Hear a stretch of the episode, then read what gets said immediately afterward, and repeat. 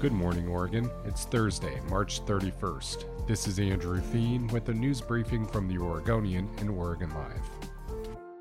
Oregon has had no shortage of technological and software problems, and add another to the list. The state is paying $1.3 million in late fees to more than 4,000 home care and personal support workers who received either late or incomplete paychecks during a seven month period. The union that represents those workers said they're aware of more than 8,600 instances over that time frame where the state failed to pay those workers a full paycheck on time. The issue affected workers who care for seniors with physical disabilities disabilities and people with developmental or intellectual disabilities. The state rolled out a new electronic time card last August and problems started immediately. The union said the state failed to train providers and case managers, and those issues were exacerbated by the state's antiquated computer system. The problems, union officials said, were evident during a test period before the system went live but they weren't fixed. About half of home care workers are at or below the poverty line.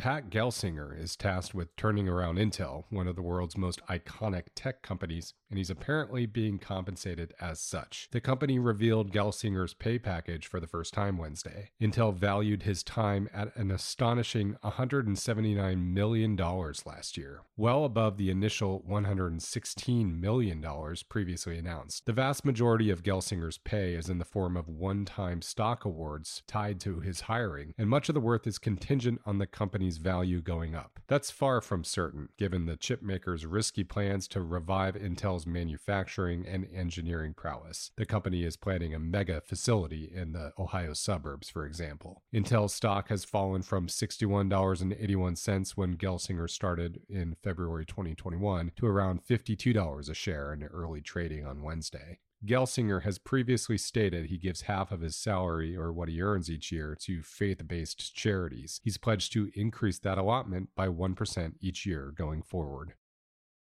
Oregonians 50 and older who got a booster shot of a coronavirus vaccine at least four months ago can now get a second booster shot and should have no problem finding one. An additional dose of mRNA vaccines was approved by health officials nationally and in Oregon Tuesday. The approximately 270,000 doses of Pfizer, BioNTech, and Moderna vaccines distributed across the state should be enough to meet demand, according to Oregon health officials. Nearly 900,000 Oregonians 50 and older have received a booster shot, in addition to the two dose cycle of the COVID 19 vaccine. Vaccinations have plummeted in recent months, with the average administered doses this week dropping below 2,000 per day for the first time since vaccines became available in December of 2020.